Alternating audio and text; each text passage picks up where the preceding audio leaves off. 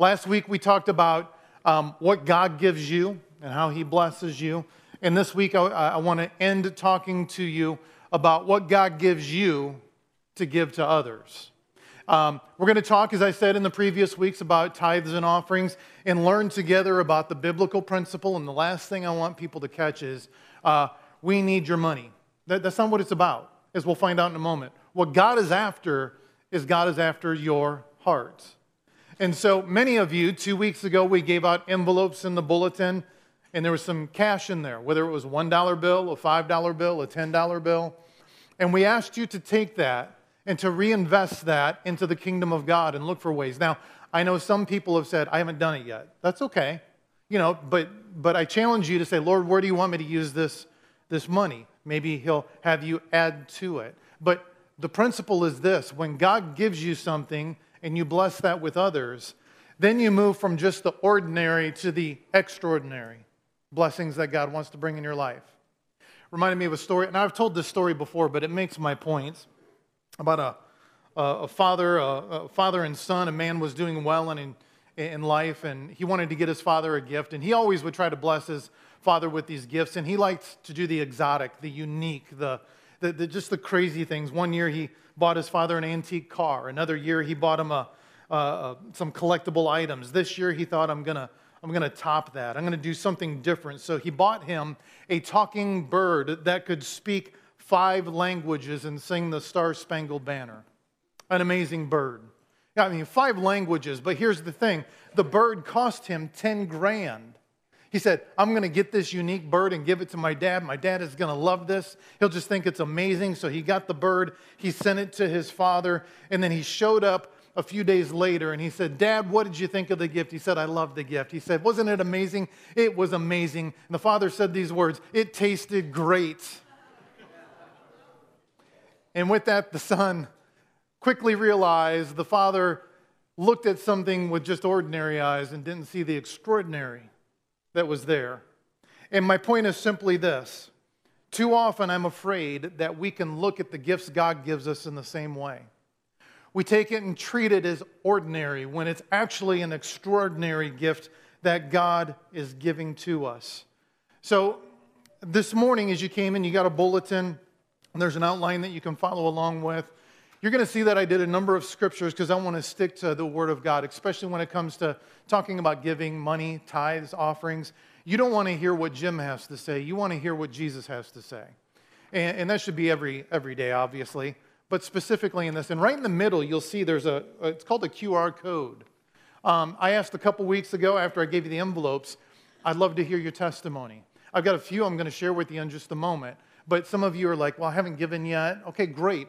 Well, you can use your camera, scan that code, and it'll take you right to the email link so you can tell us what God did for you. Maybe you're the one that was giving. Maybe you're the one that received the blessing. I don't, I don't know, but I would like to.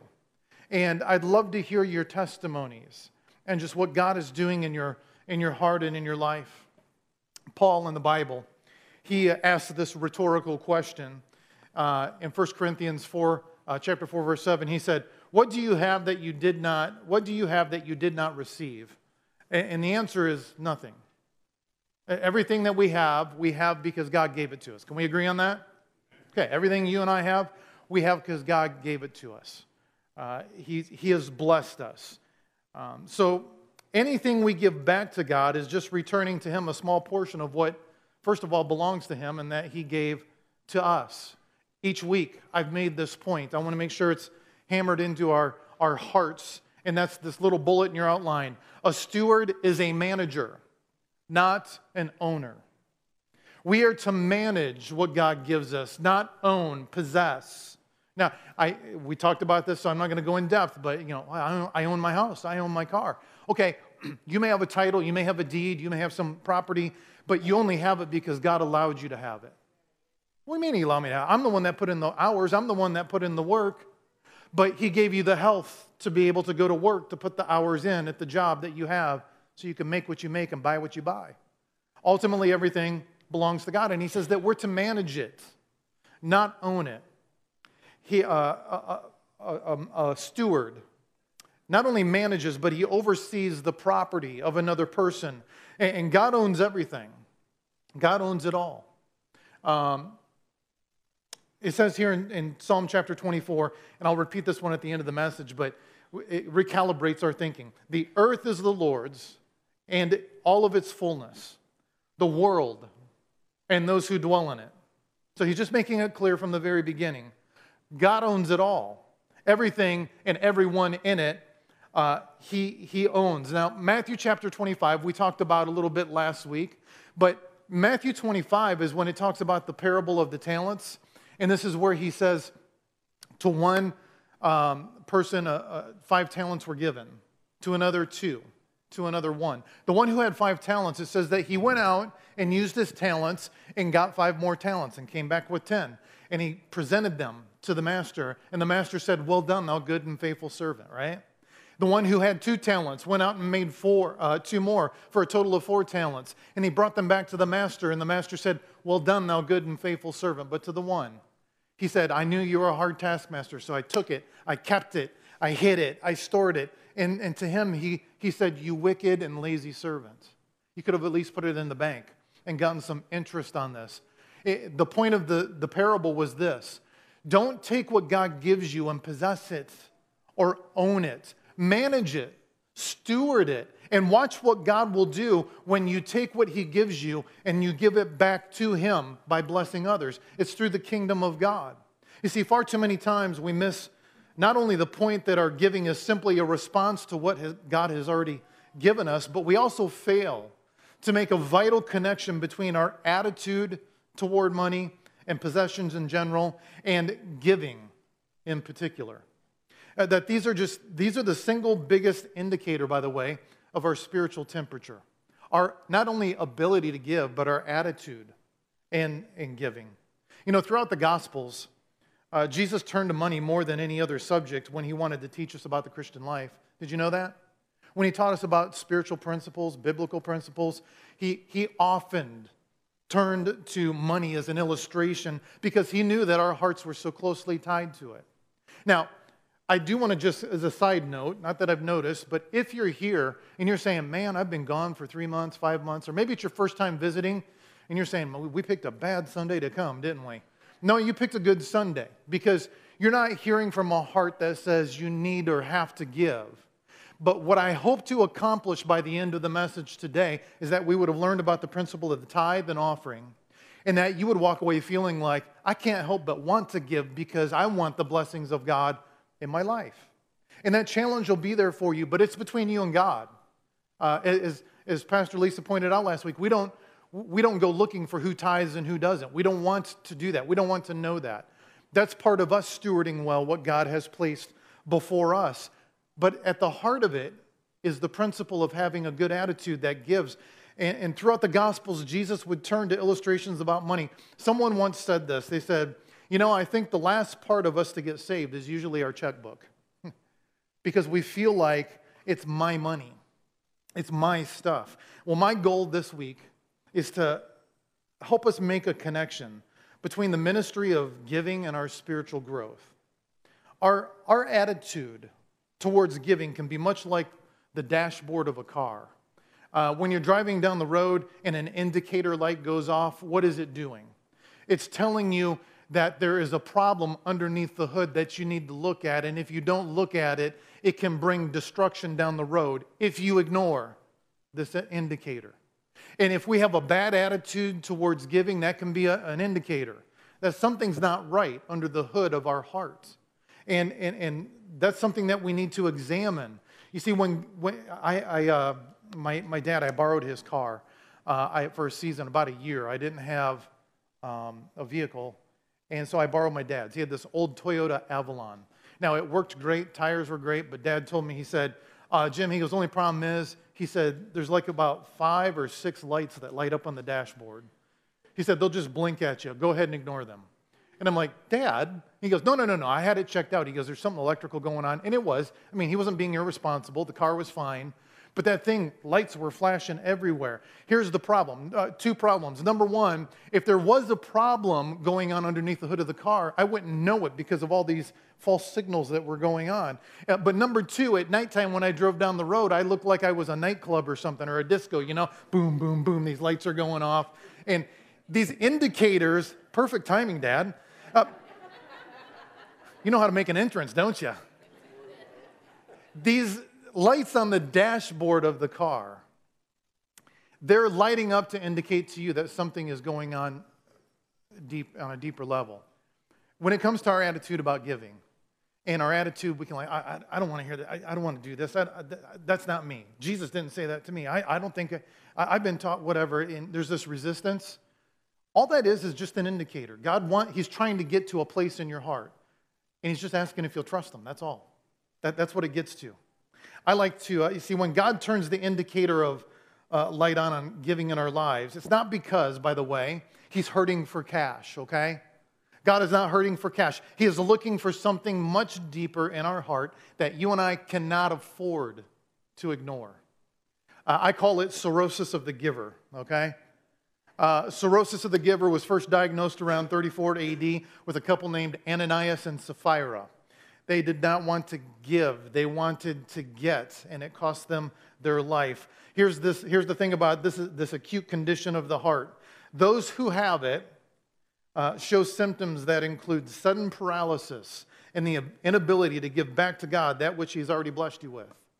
Uh, here's the strange thing uh, strange, the strange symptom often disappears, though, while we're in the shopping store, the golf course, the restaurant, the coffee shop, the bar. Now, I can say that in kind of a humorous kind of a way, but, but it's true. It, we don't mind giving when, it, when it's, it's something that we want. But then when God comes and says give, He's after something in our heart. Let me just share with you why I say that. Here's just some basic figures that show the average Christian in America. Now, these statistics, by the way, are about two years old, okay? So they're not current. They, they may be better, they may be worse. I don't know. But basic figures show the average Christian in America gives only 2.5% back to the kingdom of God. only 5% of us that are Christians tithe. 80% of Americans only give 2% of their income. Christians are giving at a 2.5% of their income. Eh, during the Great Depression years ago, they were giving at 3.3%. Uh, only 3 to 5% of Americans who give to their local church do so through regular tithing. And when surveyed, 17 at the time of the survey, 17% of Americans state that they regularly tithe. Now, you might say, well, thanks. Are you trying to guilt me into tithing? No, I'm just trying to let you know where it's at because we as Christians are called to bring the tithe into the storehouse, as we'll find out in a moment. I told you last week we get into Malachi because Malachi is the verse that calls us to tithe and it talks about protecting us from the devourer and opening up the windows of heaven. And what does that all mean? What, what are they trying to say? We're going to get to that. But we see these statistics and hopefully they, they help us to understand how we prioritize things in life. Um, and if we're going to learn this principle, we need to spend a little time in 2 Corinthians chapter 8 and chapter 9, two of the most important chapters in the Bible on the subject of money and giving. And I, I, I, I share this today with you from a very humble heart, and I want you to know that this is a principle I had to learn. Y'all pretty much know I'm a, I'm a pastor's kid, right? So sometimes people think, I don't know why, but sometimes they think that because I'm a pastor's kid, or they think because I grew up in a Christian home, I came out of the womb tithing. Okay? I know these principles. You know, osmosis, because I lived with a, a mom and dad who were pastors, somehow it seeped into my pores and it just, uh, I don't know why you don't get it. I get it. It just comes naturally. No, I did not tithe when I first started working. I started to tithe, I quit tithing, and quickly started up again. You'll hear more about that in a moment. But you see, it was a principle I had to learn. I had to learn what tithing meant, not because my dad preached it or our church believed that or, or taught that. I, I had to learn the principle of tithing and what that meant to me personally. Because when I learned it personally, then I was free to give because it wasn't mine anyway. And when I was free to give and I started giving from a grateful heart, he started to give me more. And when he gave me more, I could give more. But as soon as I started to keep the more that he gave, the, the more there was a void and an emptiness and there was struggles. There's, you see, there's some principles here that we have to learn. Number one, write this down. When you and I are giving, we are giving in response to the grace that God has already given us. This is where it starts. God's already given us His grace and His mercy. And when you give financially, tithing, you're doing it in response to the grace that God's already given to you. He's already given to me. Here's what it says in 2 Corinthians 8. Moreover, brethren, we make known to you the grace of God bestowed on the churches of Macedonia, that in a great trial of affliction, the abundance of their joy and their deep poverty abounded in the riches of their liberality. For I bear witness that according to their ability, yes, and beyond their ability, they were freely willing, imploring us with much urgency that we would receive the gift and the fellowship of the ministering to the saints. And not only as we had hoped, but they first gave themselves to the Lord and then to us by the will of God. Now, I know that for some of you, when I read that, you just went, I don't understand a darn thing you just said, except a few, a few key words there. But here's what, what's happening the Macedonians could not wait to give because they understood that they belonged to the Lord. And whatever they had, they only had because of the grace of God. So when they had an opportunity to give, they gave it freely because, because Christ first gave to us. See, they had their giving priorities in order because they first gave themselves to the Lord, and that involved their purses and wallets and checkbooks and calendars. Um, once you connect your giving with God's grace, then you give not because the preacher was begging or you know you felt guilty or you're trying to cut a deal with god you give out of, the, uh, out of a, an overflow because of the goodness of god that's in your life because you connected it to his grace uh, despite their poverty the macedonians here despite their poverty and afflictions the macedonians they experienced an abundance of joy anyone here want an abundance of joy like that's all i just give me that i don't need the rest of it just give me some joy well here's where they found it. And, and it was verse 2. In great trial of affliction, notice the environment wasn't perfect. Doves were not descending out from the heavens. Clouds were not parting necessarily. The sun wasn't shining. It says, in their affliction, their, the abundance of their joy and their deep poverty abounded in the richness eh, of their liberality, their ability to give. In the Bible, giving is connected to our spiritual life. It's not merely about our money. Uh, every time we talk about giving, you hear it preached in church, you tithe, you go on YouTube, find any kind of whatever, and they start speaking about giving. Sometimes our knee jerk is always about money, but it's not always about money. And that's why he wants to get to this principle. Uh, there's more of a connection that needs to be made because this is where spiritual growth occurs. Understanding how gracious God is to us is important because many people Instead of giving out of obedience or giving out of uh, uh, the sweet spot of our heart, what we tend to do, or you know, people have done before, is we tend to give out of our leftovers. You know, and God, God doesn't want leftovers.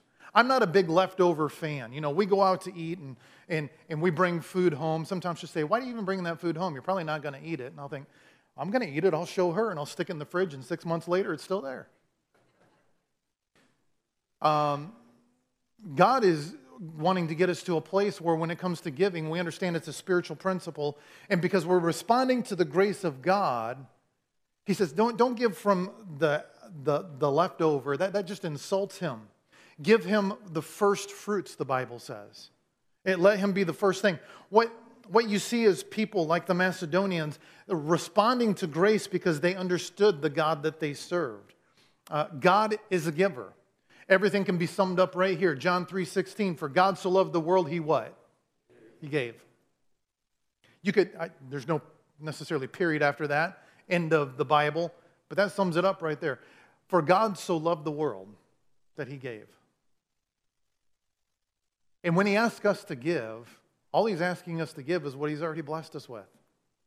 He says, I want the attitude, the condition of the heart. Now, I don't want, I don't, $1 bills, $5 bills, $10 bills, $100 bills, all that is is tissue.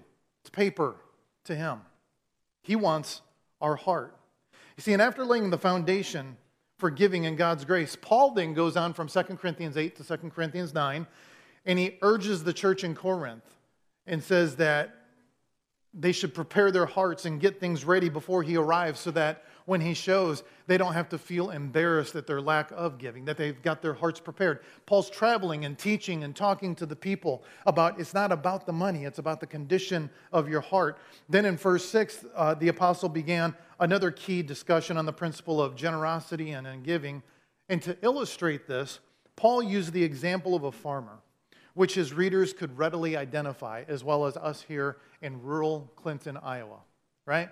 We know farming. You're either here and you're involved to some degree in farming, and if you're not, drive 10 minutes any direction and you're going to run into one. So we've got them around here. We understand this. But Paul says in 2 Corinthians uh, chapter 9, verse 6. Is it up there? The bottom one. Let's read that one together. You ready? Go. But this I say he who sows sparingly will also reap sparingly, and he who sows bountifully will also reap bountifully. See, this is an important principle. Farmers do not sit around refusing to plant the seed, yet expect a harvest to show up. Do they? Not if you're a successful farmer. That's not what they're going to do. And that farmer, he could go to church, he could do his devotions, he could witness to people, but he's still not going to get a crop until he does what? Until he plants the seed. He has to plant the seed. There is something else a farmer won't do if he expects a harvest, he will not eat the seed that he should be planting in the ground. A farmer must start with the seed, not his need, if he has any hope of reaping a harvest. By the way, in this illustration, you and I, we're all farmers, okay? He says, I'm going to give you the seed, and I'm asking you to plant that in sure faith and trust, placing your hope in God that I got your back. See, this is a basic fact and, and it's, it's critical when it comes to giving because some people approach the ministry of giving based on need instead of faith. And that's a problem. Well, what do you mean? Well, I can't afford to give the Lord this week because I got to pay bills. I can't afford to give to the Lord this week because I got a vacation coming up. I can't afford to give to the Lord because I'm buying a new refrigerator next month. I can't afford to give to the Lord because fill in the blank. We can come up with, with, with anything. But I would argue this that you and I can't not afford to prioritize giving to the kingdom of God. I, I, can't, I can't plant this seed, even though it will yield a good crop, because I'm hungry right now. You know, I'm not going to invest. No, I would say that it has to be priority number one. It's at this precise moment when you plant the seed and you give with the right heart. That's when faith kicks in. Faith kicks in. And it takes place. When a farmer plants a seed, instead of eating it, it is an act of faith, isn't it? Think about it. The farmer goes out, takes the seed, plants it in the ground, and then does what? Waits. Well, he doesn't only just wait, he nurtures, he cares, he tries to make sure the ground, you know, I, I'm obviously not a farmer, okay? But my point is simply this the farmer doesn't make the corn grow, the farmer plants the seed and then trusts in nature to take care of the rest. He trusts, he places his faith in the fact that the sun is going to rise in the morning he places his faith that the clouds will show and rain will fall, and that that will bring forth and yield a crop, yield a harvest. A farmer who plants is counting on nature to back him up. All he's doing as a farmer is positioning himself to see growth take place. But that comes only when you obey. A lot of faith goes into farming, and a lot of faith goes into giving as well. Giving is an act of faith in our great God. And I've said this every week, but it, it, it bears repeating. Number two, we reap that which we sow. We reap that which we sow. The principle not only refers to our financial giving, but to our attitudes as well. Uh, that makes a big difference. If you're looking for love, how much love are you sowing? Um, if, you're, if you expect to receive a helping hand when you're in need, how are you doing at helping others? Jesus said, Blessed are the merciful, for they shall receive mercy. He said, Learn to be a person that gives. You see, and I put a little bullet in there the thing you want to reap might just be the thing that you must be willing to plant. The thing you want to get might be the very thing you need to give. because it's in the act of giving that it releases it from your hands. Galatians chapter 6 says, For whatever a man sows, that he will also reap. For he who sows to his flesh will um, of the flesh reap corruption. But he who sows to the Spirit will of the Spirit reap everlasting life. And let us not grow weary while doing good, for in due season we shall reap if we do not lose what? If we don't lose what? Heart. He's after our hearts. Yeah, he didn't say if we do not lose our wallet, we don't lose our purse, we don't lose heart. That's what he's after. They sow the wrong thing, but yet they expect to reap something beautiful. A farmer isn't shocked at receiving corn after planting corn seed, but sometimes we shake our heads in disbelief at what we reap sometimes, not remembering that we either didn't sow the right seed or good seed, or the seed we sown maybe is because of wrong choices or poor choices that we made. You know, we reap what we sow. Not only that, but number three, write this down we reap more than we sow. We reap more than we sow. Um, we're told in verses 7 through 11 of 2 Corinthians 9 that God will bless our giving by multiplying it uh, into a great harvest. Here's a verse I love.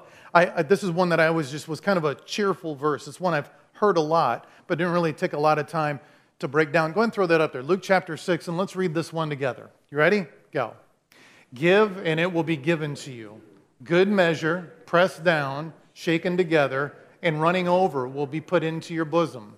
For with the same measure that you use, it will be measured back to you. That last portion is a uh, it's a dangerous portion. For with the same measure that you use, it will be measured back to you. That could be a blessing or a curse right there.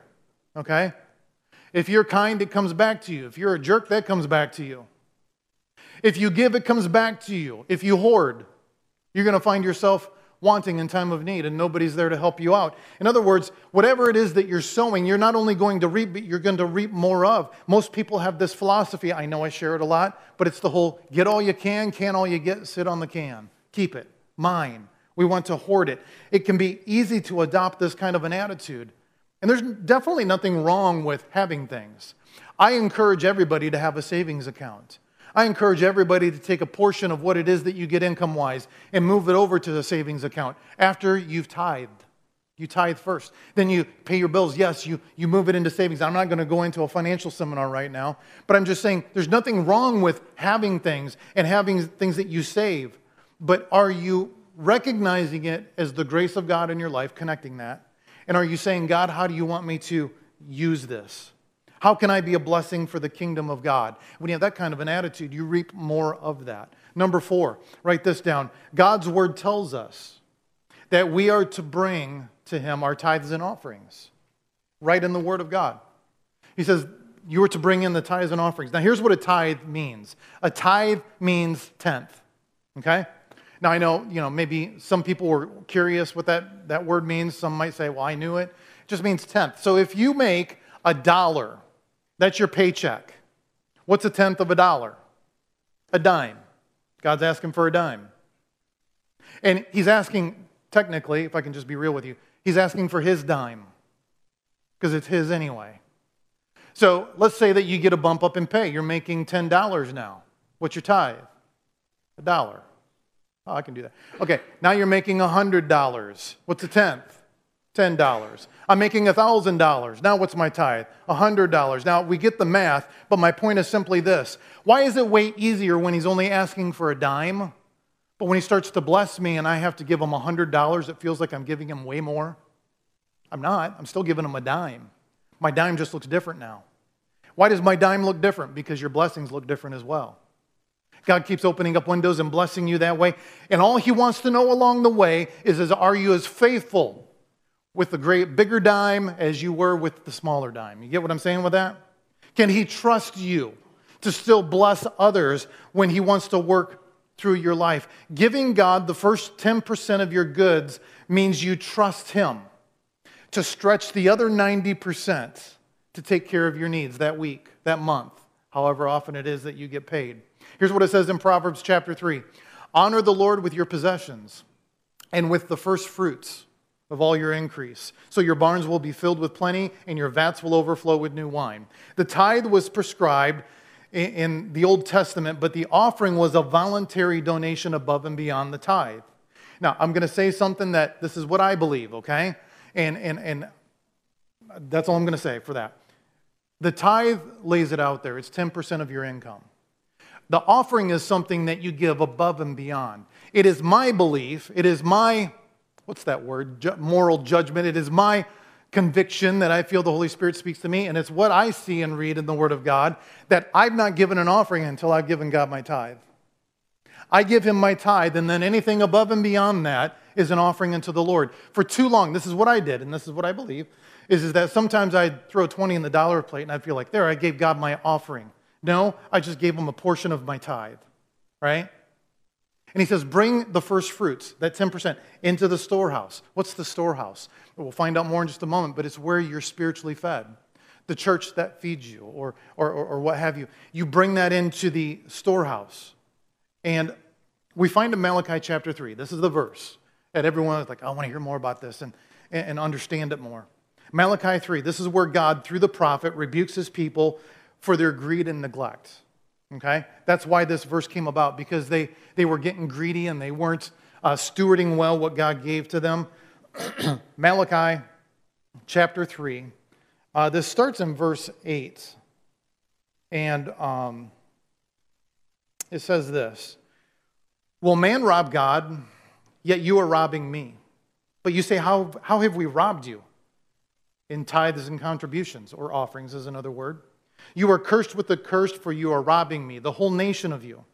Bring the full tithe into the storehouse, that there may be food in my house, and therefore, uh, and thereby put me to the test, he says. Let me just, I said this last week. Did you ever grow up in a home where you heard it said, or you were the one that said, Don't test me?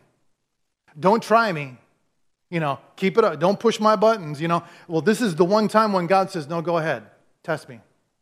He says, This is the living word of God, by the way. It wasn't written then and it meant something then. It means nothing now. It means it right now. He says, Put me to the test, says the Lord of hosts. If I will not open the windows of heaven for you and pour down for you a blessing until there is no more need. And he says, I will rebuke the devourer for you so that it will not destroy the fruits of your soil, and your vine in the field shall not fail to bear, says the Lord of hosts. This is, this is important. Uh, verse 8 says, will, man, will a man rob God?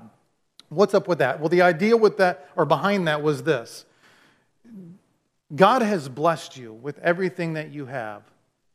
Have you, have you fine tuned your heart and lined it up with grace once again to remember all you have came from God anyway. So don't rob him. You know, do you think you're greater than God? Uh, it might be as if God was saying, Did you think I would not notice that I blessed you, but you've not functioned within that, uh, you know, the obedience of the tithe? And in Malachi 3.9, he says, he's speaking to that specific group of people. He said, You are cursed with a curse, for you have robbed me. Now, the idea is that when we hold back from God, for whatever reason we can come up with, we're holding back not just from God, but from all the potential blessings that God wants to bring into our lives that can now not come because we're not responding to the tithe. He says, uh, uses this word curse. In some translations, it says cloud of displeasure. I like the way that, that that's worded because we watch a lot of TV as Americans, I, I, think. And when we hear the word curse, what we think of is voodoo dolls, magic spells. But that's not what God means here. His curse is a cloud of displeasure. When you don't give in the tithe, there's this cloud of displeasure. That might be, that, that might look like this. What do you mean cloud of displeasure? Maybe, just maybe, it could look like this. I've got a new house, but I really don't have a home because there's just some displeasure that's going on in the middle of all this. I got the promotion, and, and, and this is amazing, and everything feels good on the outside, but inside there's this empty void that just continues to remain there. You see, we can literally upgrade our lives at the same time we're downgrading the kingdom of God in our life. And that's why he says, let it be your first fruit, fruit. Bring it in to the storehouse. Now, let me be clear about this. I'm not making a case that if you have a lot of stuff, um, you're either blessed or cursed. That's not what I'm getting at. And just because you got the promotion or just because you got more money doesn't mean that God is rewarding you, you know, even if you didn't tithe, you know. The issue is this what are you doing with what God has given you? How are you stewarding that? And are you willing to give back? Uh, here's what I think a curse is when it talks about it biblically. He said that you, you've been cursed with a curse. Here's what it would look like a curse would be having stuff without the ability to enjoy it. Think about that. New boat, new car, new motorcycle, new camper. Still not happy, so I'm going to buy more. I'm going to get uh, more decorations. I'm going to remodel the house. Still not happy, not completely on the inside. Okay, so now I'm going to upgrade my garage. I'm going to, I'm going to, you know, and we keep doing that, buying more, looking for that happiness in all the wrong places. Well, Pastor, then how do you know when something is from God? That's a good question, and I'm glad you asked it because here's the answer. The answer is, is He adds no sorrow to it. When God blesses you, and you are giving back into Him, and He continues to bless you, you know it's God because He adds no sorrow to it. Proverbs chapter 10, verse 22. Let's read that one together. Ready? Go. The blessing of the Lord makes one rich, and He adds no sorrow to it. Right out of the Word of God. You may say, I, I want to have God's blessings, then how, how do I get it? Malachi 3.10. This is the verse that talks about it. He says, Bring all the tithes into the storehouse, that there may be food in my house, and try me now in this, says the Lord. Um, see if I won't open the windows of heaven and pour out for you such a blessing that there will not be enough room to receive it, which blows my mind because apparently God has this amazing storage shed up there with all the blessings for me that I could receive if I would just be somebody who would change his heart and have the right attitude and give. Let me take you back to my, the younger Jim, okay? The younger Jim, as I said, didn't understand the principle of tithing just because he was born into a Christian home. I got a job. I, I loved to work. I had a good work ethic. I think I still have a good work ethic.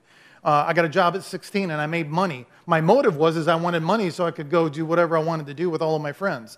Not necessarily any, anything wrong with that, necessarily. Uh, moving on. And, and I would keep a job and I would work. And, and I remember I knew what a tithe was, but I, I didn't do it. And um, it wasn't until Lisa and I uh, were married, somewhere in there, somewhere in there, and uh, I, maybe a little before, but I started tithing, and I got into a rhythm because I just knew it was the right thing to do. You know, I heard it enough, but the only reason I did it is because I knew it was the right thing to do. I mean, it didn't trip my trigger, it didn't make me excited. I just knew that that was the right thing to do as a Christian, and I did it for a while. But then I thought, what is this benefiting me? I don't really don't see the benefits of this, so I stopped.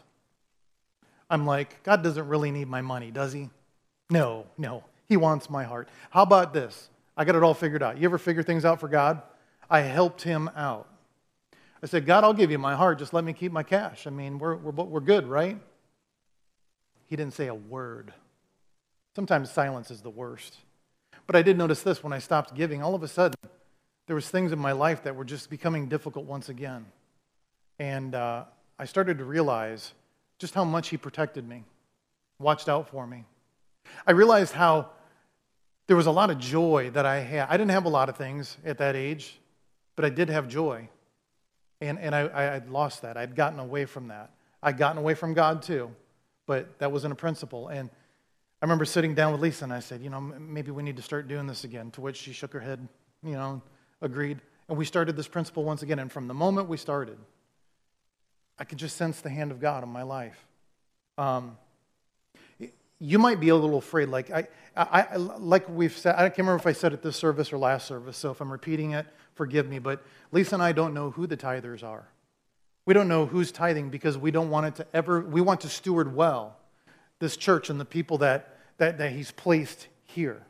So it's not about favoritism or anything. But I know this. I know what it was like to have that challenge, and I was afraid. If you're afraid to give. I don't know if you are or not giving. But if you're afraid to do that, here he says, Test me. Test me now. You can do it right now and watch how I will bless you. Don't wait till you paid your bills. Don't wait till you've done the groceries. Don't wait till you've been doing the shopping. He says, You do, give them your first fruits. When we started doing this and tithing, we sat down and we were writing the bills out. And, and I decided to pay all the bills and we, uh, we paid the bills. And when I say I, I always mean we. I just want to make sure I clarified that.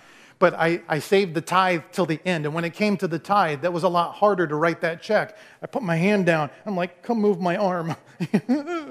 because I paid all the bills and I'm seeing all the money I feel like I don't have, right?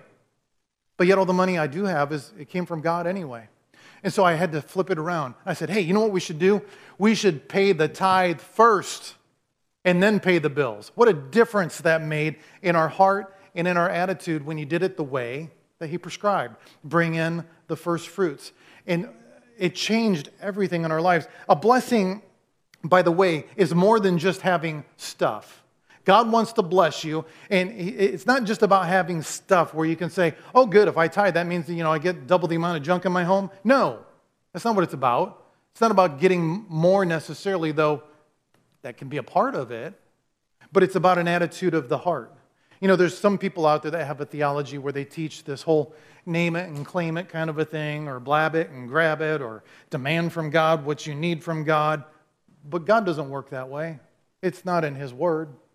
It's not the way he functions. He never promised that.